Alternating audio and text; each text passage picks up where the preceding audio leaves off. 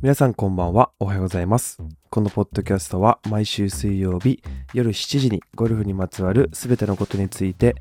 素直にお届けするゴルフラジオ番組となっております。皆さん生きていますか、えー今年も雨が非常に少ないというのを、えーあの感じているんですが、えーまあ雨がないことはですね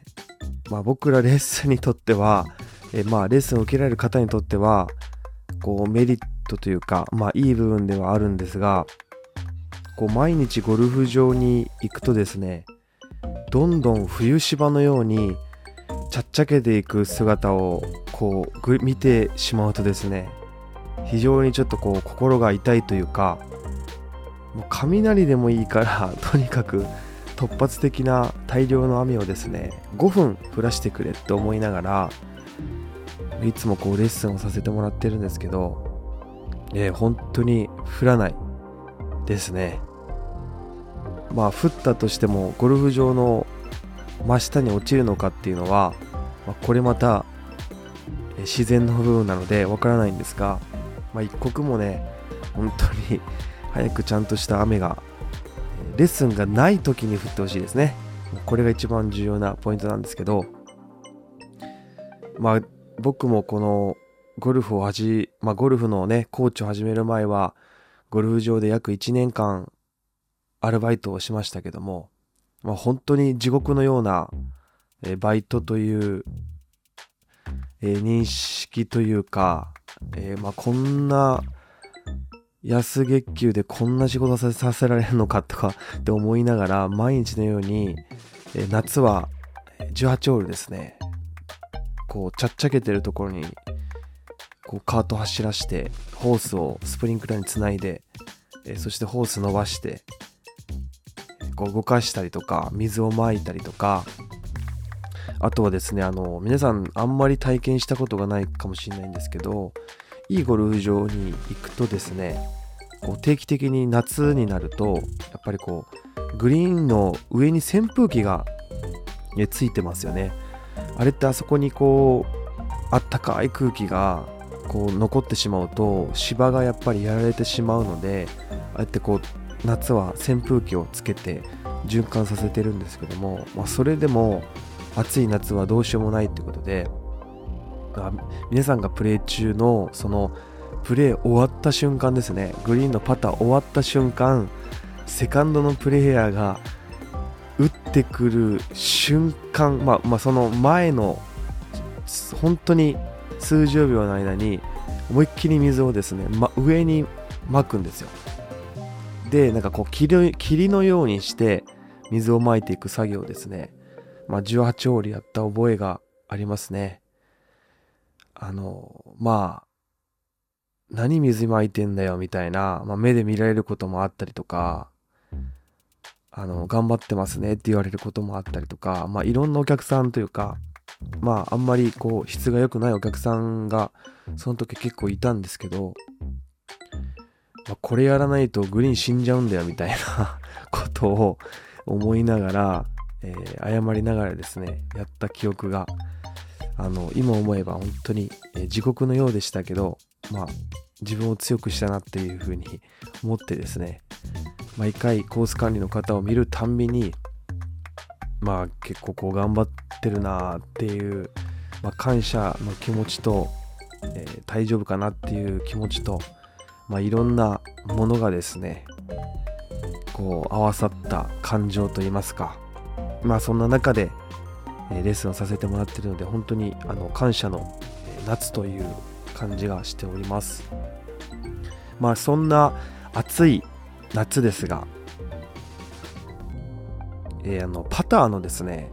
あのパターの深みを知るという、まあ、ヒントレッスンをさせていただいてるんですけども、まあ、受けた方は、まあ、劇的にこう変わっている方もいれば心の変化だったりとか、まあ、そんなに変化はないけどもパターというものを初めてこんなに深く学びましたという方がいてですね、まあ、今年新たなこのパターに特化したヒントをやり出して、まあ、本当に良かったなっていうふうに思うんですが、まあその方の、まあ受けた方のですね、ちょっとしたフィードバックを、まあ紹介させてもらいつつ、今日は、本当に基本的なことになるんですけども、まあ皆さんに、パターがまず上達、ステップアップするために大切なポイントを、まあ、たくさんあるんですよ。たくさんあるんですけども、まずこれは絶対やろうねっていう2つのポイントをえ今日はお話ししたいかなと思います。まあ、たくさんの方がですね、まあ、受けていただいていろんなフィードバックをいただいてるんですけども、まあ、直近でいただいたまあフィードバックがですね、まあ、例えばテイクバックでフェースが開いてるとは思ってもいなかったと。自分の感覚とは全く違ったという、え感覚だったりとか、あとは芯でそもそも打っていないっていうことを知りましたっていう部分だったりとか、あとはボールの位置ですね。まあ結構ボール位置を左目の真下という風に捉えてる方がかなり多いんですけども、これも間違いです。この理想のボール位置を教わってですね、より明確になったというフィードバックもあったりとか、あと、一番、まあ、僕の中で伝えたい中のフィードバックが、グリーン読めないなーってずっと思っていましたが、そもそもグリーンでの練習が足りていないことに今回自覚。これが一番の成果かと、あの、書かれてますね。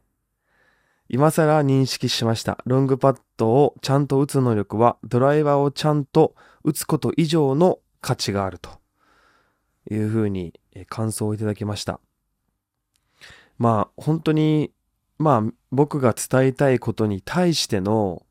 まあその受け取りって人それぞれだと思うんですけどこう上手くなる人のフィードバックってまあもちろん、あ、こういった感じ、こういうふうに受け取るんだなっていう方もいたりとかするんですけど、まあ僕が伝えたいことを、そのまま素直に受け取ってくださる人っていうのが、まあ今こう、ゴルフコーチずっと続けてきてて、一番上手くなるというか、うまくならざるを得ない人たちなんだなっていうことを、えー、結構感じてるんですけど、まあこの、こういったいろんな感想をいただいてですね、まあ、この方からのこのフィードバックっていうのはすごく、えー、嬉しかったですね。まあ、ここに本当に書かれている通り、あの、グリーンでの練習量が、えー、本当にあの足りてないと思います。まあ、上手くなりたいとか、まあ、パット数を減らしたいとか、そんなね、簡単なことじゃないっていうのは、皆さん分かってるんだけども、なんかパターって簡単そうに思えちゃうんですよね。まあ、ただね、目の前にあるゴールに向かってボールを転がす、入れるだけなのに、自分の思った方向に転がっていかないとか、自分が思ってたけども、全く逆の曲がりをしたとか、なんか簡単なのになぁみたいな、思うんですが、パターって、めちゃくちゃ僕はちょっとこう最近深いなと思ってます。いろんなことが分かっても入らない。入る時もあるけども、入らない時の方が多い。そこに、こう自分の、うん、なんかこう、プレイヤーっていう立場と、コーチングっていう立場で、なかなかこうリンクしてこないことだなっていうふうに、えー、結構最近思います。でもやっぱりそれって圧倒的に練習量がやっぱり根本的に足りてないんですよね。まあこれ、例えになるかちょっとわかんないんですけど、あのサッカーって、えー、僕はもう本当に足を使うのがめちゃくちゃどんくさいんで、もう蹴ったらこけるぐらいのレベルの、まあ足の使えないリズム感のなさなんですけども、サッカーってこう、あんなに40分、80分、長い時間なのに、1点とか2点とかしか入んないじゃないですか。なんかこうバスケットボールってあんなにゴールちっちゃいのに100点入ったりするんですよね。NBA とか見てても100対120とかなんかこう3桁得点っていうのが当たり前のようなまあ高校の試合でもそうですね。やっぱりダブルスコアのまあ90何点いったりとかするんですけどサッカーって1点取れたらすげえみたいなやっぱりこのゴールが大きいとか小さいとかにかかわらずやっぱりこう手っていうのが一番感覚を使いやすい部分でやっぱりこう距離感って取れるんですけどやっぱり足でボールをコントロールするとかあとはその道具を使ってまあゴルフは手で持ってるはいるんですけども実際打つのはクラブヘッド先端なので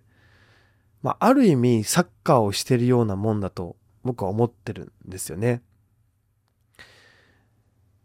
で考えるとこう何回も何回もこうサッカーでいうシュートを練習しても試合でやっぱり1点入るか2点入るかっていうこうまあいろんなねディフェンスとかいろんな部分があるんで、まあ、こんな単純な話ではないんですけどやっぱこうゴルフもあんな小さいところにこんな小さい球をそして波打ってんのか打ってないのかもわからない、パッて出された問題に、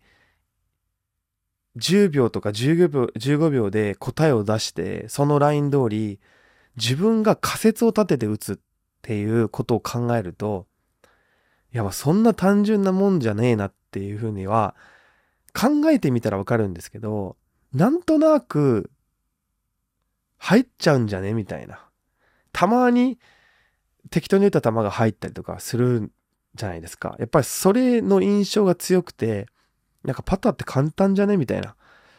なこんな転がして何が面白いのっていう方もいると思うし、なんですけど、グリーンがどういう風に作られてるかとか、目がどっちに行ってるとか、スピードはどうなんだろうとか、あとはグリーンの硬さはどうなんだろうとか、あとはボールのディンプルに対してフェース面をこう当てた時にこのディンプルの違いでボールがどっち行くんだろうとか、あとはカート道に跳ねた時のグリーンボールの傷がですね、どういった影響を与えてるのかなとかっていろんなことがこう凝縮されてその一打に思いを込めてボールを転がしていく。そして入る入らないっていう、もう本当にこう僕の中ではパターってドラマがあるなっていうか、一つのストーリーが出来上がるんじゃないかなっていうぐらい深いものだと思ってるんですよね。一番はパターを上手くなりたかったら現場でとにかく人がやらないほど練習をするということだと思います。もしそれができないのであれば僕は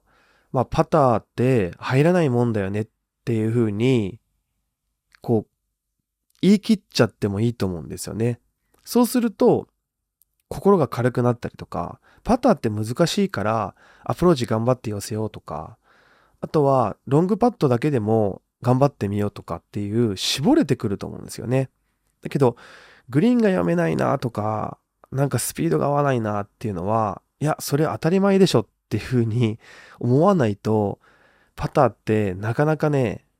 自分の思い通りにいかないので、もし、えー、俺はパターをとにかくやるぞっていう方がいれば、誰よりも練習をして、そして誰よりも、えー、パターの、えー、レッスンをね、受けてもらえるといいかなと思います。で、まあ、今回ちょっとなんか2つのテーマに絞って、まあ2つのテーマというか練習をまあ練習じゃないな、まあ意識してほしいことになるんですけど、パターが上手くなるための一番の大事なことって、まっすぐをわかるっていうことだと思うんですよね。このまっすぐ立つっていうことって、ゴルフではめちゃくちゃ難しいとされてます。なぜかというと、横に打っていくスポーツだからなんですよね。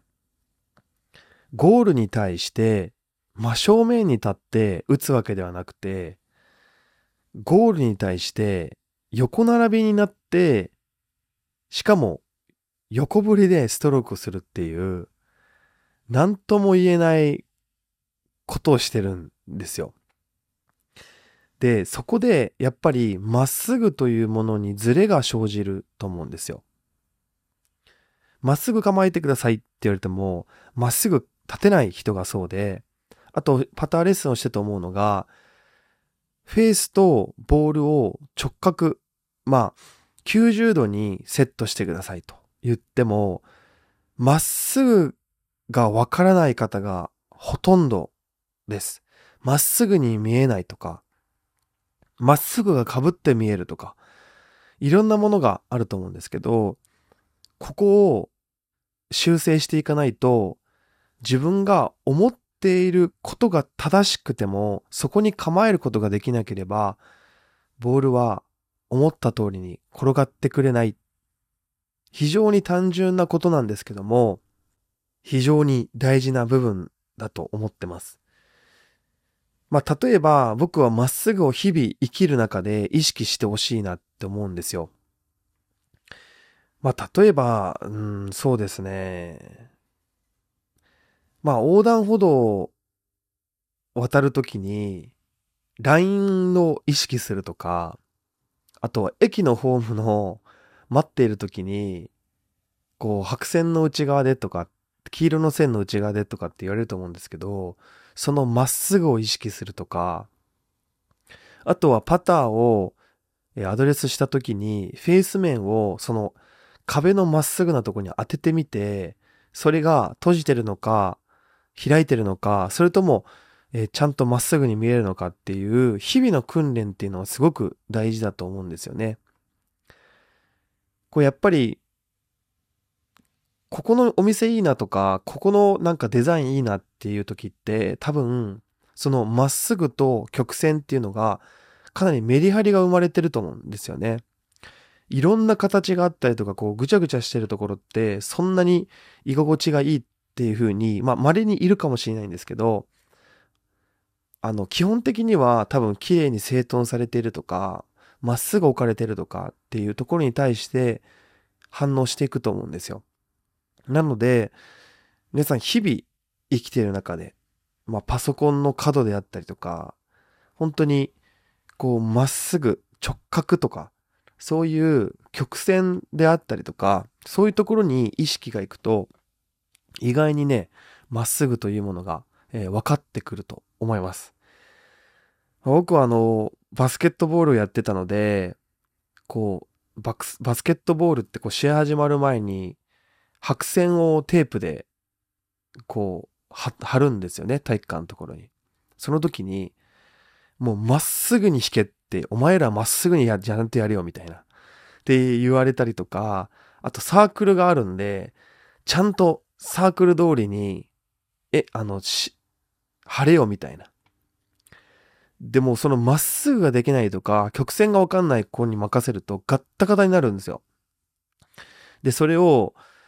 あの、お前きっちりしてるからやれみたいなことを、まあ、監督に言われてですね、まあ、その、まっすぐとか曲線を描くっていうことに対して、まあ、ものすごい、こう、3年間、えー、まあ、3年間じゃない、もっとだな。もっとこう、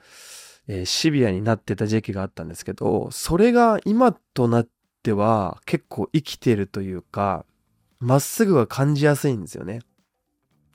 まあ、こういったこう過去の体験から生まれてくるものもあればそういった経験がない方はやっぱり日々生きている中でそれを意識すると、えー、いいんじゃないかなと思います。えー、そしてあと2つ目なんですけど自分の構えたアドレスの形を写真に撮る動画に撮るもしくは鏡で毎回チェックするっていうことが結構大事になってくると思います。まあ、僕がその100切りを目指していた時に口うるさくゴルフコーチに言われたのがとにかくお前はお前のどんなスタイルに構えてるかどんな風に映ってるかを鏡を見てチェックしろっていう風に言われたんですよ。もう毎日のようにアドレスをチェックして自分の前かがみになってるかなとか重心位置はどうかなとか目に見えないものではあるんですけども目に見える部分だけでもこう修正しようっていう努力をですね、まあ、毎回毎日のように行っていましたでそれがまあ当たり前のルーティンになっていたので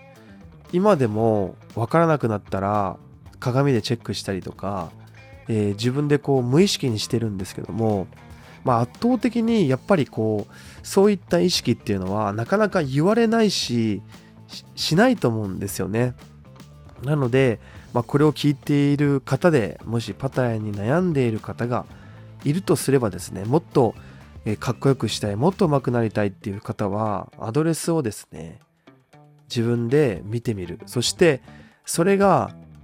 第三者から見た時にかっこいいのかとか美しいのかとか、まあ、そういったところにちょっとこうこだわってほしいなっていうふうに思ってます。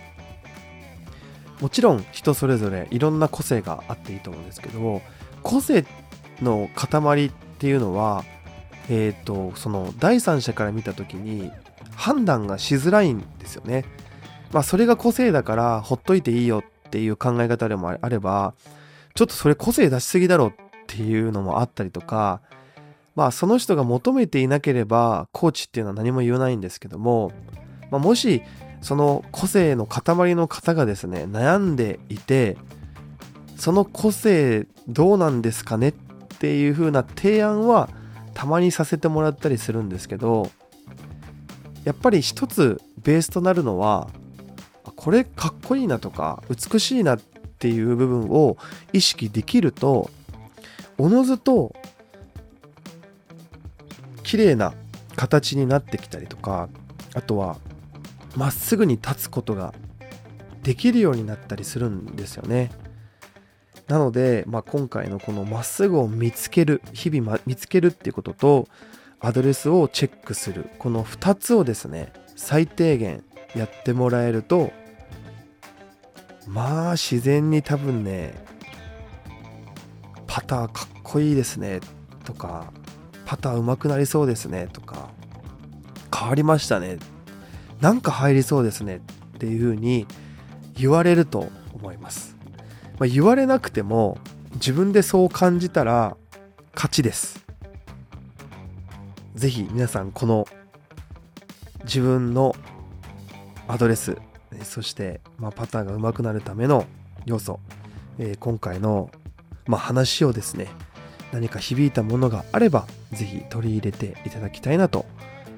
思っております。皆さん暑いですが、えー、乗り切ってそして、えー、パターのヒントレッスンは、え今回の、え前回ですねやった回で終わったのでえ10月以降またやろうと思っておりますので、え再チェックしたい方、そして新たに受けてみたい方、ぜひチェックしていただけたらなと思っております。